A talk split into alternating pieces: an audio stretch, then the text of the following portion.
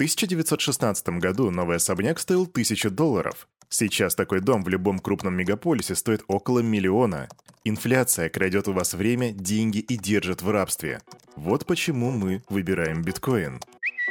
Энтони Амур Йоу, салют, Криптусы! Привет, Крипто братва, Кирюха здесь, и команда Криптус желает вам потрясающего настроения. Сегодня доктор Кирюха диагностирует у вас наличие понедельника, а поэтому выписывает вам правильный завтрак, шикарный кофе и роскошный Daily Digest, в котором, разумеется, будет все как всегда. Сперва мы пройдемся по рынку, а потом посмотрим, какие там последние новости и что вообще случилось за понедельник, субботу и воскресенье. Сегодня я расскажу тебе о том, что все ценная бумага о новых обвинениях против Фрида о Солане, которая барахлит и о будущем метавселенных. Обо всем об этом буквально через пару мгновений после странички нашего топ-спонсора. Крипто-кошельков много, но команда Криптус ставит лайк лишь одному – мобильный DeFi кошелек OneInch. Для многих стран тут доступна покупка криптовалюты с помощью обычной банковской карточки. Ну и, конечно же, ты можешь хранить, пересылать и обменивать свои токены по максимально выгодным курсам с доступом ко всем децентрализованным централизованным биржам. Расширь свои криптогоризонты с мобильным DeFi кошельком OneInch. Качай на Android и iOS. Ссылка в описании.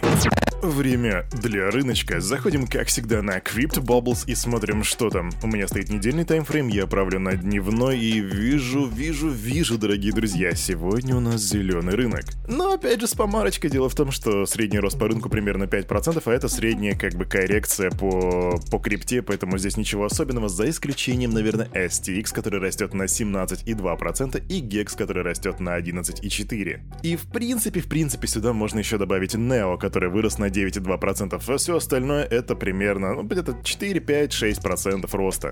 Минусы, минусы тоже присутствуют, например, OneInch, который дает минус 3%, и это самое большое падение в топ-100 альткоинов. Ладно, меня это устраивает. Давайте посмотрим на биткоин. Биткоин у нас э, за прошлую неделю он упал на 4%, но за эти сутки он вырос на 1,2%. 2%, сегодня за одну монетку дают 23 493 доллара. Его младший брат Эфириум за неделю он упал на 3%, однако за сутки вырос уже на 2 и сегодня за одну монету дают 1635 баксов. Капа рынка 1 триллион 74 миллиарда 982 миллиона 510 тысяч и 258 долларов при доминации биткоина на этом рынке 42,2%. И да, именно так выглядит рынок на понедельник 27 февраля 2023 года. А теперь давайте не будем задерживаться и перейдем сразу к последним новостям. Погнали, есть что рассказать сегодня.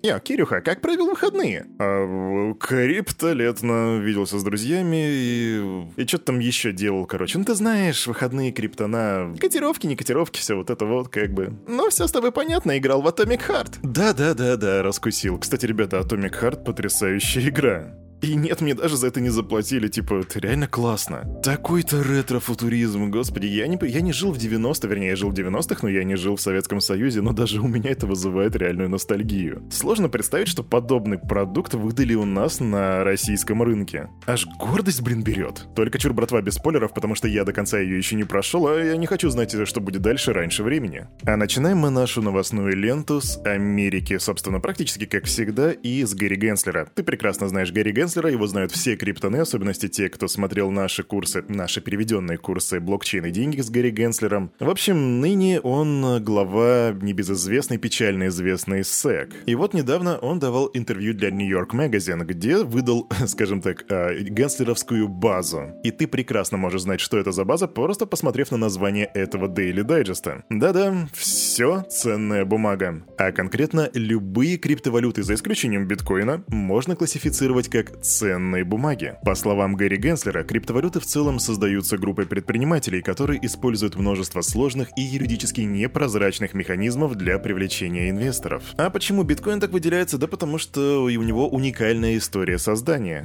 Да, это, собственно, вся разница между, между ним и другими криптовалютами. Я биткоин-магский максималист, но у нас есть много криптовалют, которые отличаются своей историей создания, скажем так. Anyway, по мнению Генслера, криптовалюты являются ценными бумагами, поскольку инвесторы надеются получить прибыль, основанную на усилиях посредников. С юридической точки зрения подобные активы соответствуют определению ценных бумаг, поэтому и попадают под юрисдикцию SEC. И да, ты понял, любые криптовалюты, стейблкоины, DAO-коины, мемкоины, все это ценная бумага. И я не раз замечал в различных крипточатах, как люди спорят, а является ли эфириум ценной бумагой, а является ли ICP ценной бумагой. Так вот, дорогие друзья, позвольте все ваши споры уладить. По мнению Генслера, все это ценная бумага. И да-да, даже твои любимые стейблкоины. А ты че думал, мы до тебя не доберемся? Собственно, а в чем трагедия ситуации? Она заключается в том, что если суд над XRP решит все-таки, что XRP является ценной бумагой, то дальнейшие прецеденты не заставят себя ждать. Собственно, поэтому мы внимательно следим за словами Гэри Генслера и за судом над XRP, о котором, кстати, пока что новостей очень мало. Кстати, вот на фоне этого интервью высказал свое мнение и SEO Circle Джереми Алейр, которые выпускают USDC. Я не думаю, что SEC — это регулятор для стейблкоинов. Есть причина, по которой везде в мире, включая США, власть прямо говорит, что платежные стейблкоины — это сфера деятельности банковского регулятора. Так заявил Алейр, и разумеется, он не хочет, чтобы над его продуктом нависала фигура Гэри Генслера. Почему? Да потому что стейблкоин — это ценная бумага. Бой! Команда Криптус будет продолжать следить за ситуацией. Идем дальше. Все еще США, и там лидер республиканского большинства в Палате представителей США Том Эмер представил законопроект о защите финансовой приватности граждан при использовании цифровых валют центральных банков. Этот документик устанавливает три основных требования. Во-первых, ФРС запрещается выпуск национальной цифровой валюты для физических лиц. Во-вторых, ведомство не может использовать CBDC для осуществления кредитно-денежной политики и контроля над экономикой. И в-третьих, проект Федрезерва в сфере цифрового доллара должен быть прозрачным для Конгресса. Почему Почему? А потому что, по мнению конгрессмена, отход от этих правил открывает дверь в разработку опасного инструмента наблюдения за гражданами. Любая цифровая версия доллара должна поддерживать наши американские ценности конфиденциальности, индивидуального суверенитета и присущей свободному рынку конкурентоспособности. И тут можно сказать, старик выдал базу, нефиг за нами следить. И в этот раз он даже, да, он это делает не в первый раз, он что-то подобное делал еще в 2021 году, и в этот раз он заручился поддержкой девяти своих коллег-конгрессменов, но проблема Проблема в том, что его фракция все еще находится в Сенате в меньшинстве. Поэтому вероятность того, что на его слова обратят внимание, ну, скажем так, крайне мала. А ведь вопрос-то реально важный. Одна из самых больших проблем и критик CBDC заключается в том, что с помощью этого инструмента можно контролировать расходы граждан. А кому это понравится? Ну, кроме самих политиков, которые выпускают эти законы. О, похоже, у нас тут замкнутый круг. Идем дальше. Кстати, если ты забыл, то Америка это не только регулирование и политика, но это еще и Сэм Бэнкман Фрид. От бедняжки-обаяшки Сэма уже давно ничего не было слышно, как теперь вдруг прилетает новость, что ему предъявили новое уголовное обвинение, которое включает в себя сговор с целью совершения банковского мошенничества. Да, еще одна жесткая статья в копилку Сэма.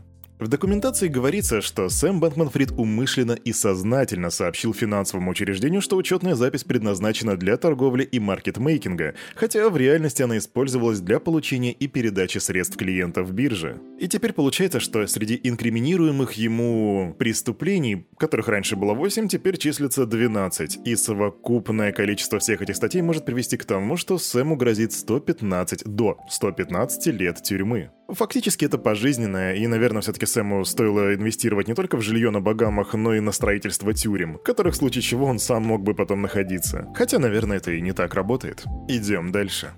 Что такое страшный сон криптона? Это украденный закрытый ключ. И именно это произошло в нашем криптопространстве. Разработчики Age Wallet подтвердили утечку 2000 закрытых ключей после обращения одного из пользователей. Этот э, пользователь сообщил, что злоумышленник украл биткоины, оставив другие активы на кошельке нетронутыми. И да, Age Wallet уже подтвердили наличие уязвимости, они провели расследование, однако подчеркнули, что хакер в действительности не получал доступ к кошелькам, а скомпрометировал только закрытый ключ. Согласно их отчету, проблема затронула меньше 0,1% от общего числа ключей, созданных на платформе. Мы получили очень мало сообщений от пострадавших, совокупная сумма потерь которых в настоящее время составляет пятизначное число в долларах США. Исходя из этого, мы считаем, что инцидент имеет очень ограниченный масштаб и может являться целенаправленной атакой на некоторых пользователей. То есть пятизначные числа получается не более 100 тысяч долларов, и при этом это атака на конкретных пользователей. Это на самом деле вызывает вопрос. Вряд ли кто-то бы стал искать сложную уязвимость уязвимость, там проводить какие-то технические вычисления, хакерские действия для того, чтобы стырить, там, не знаю, десяток тысяч баксов.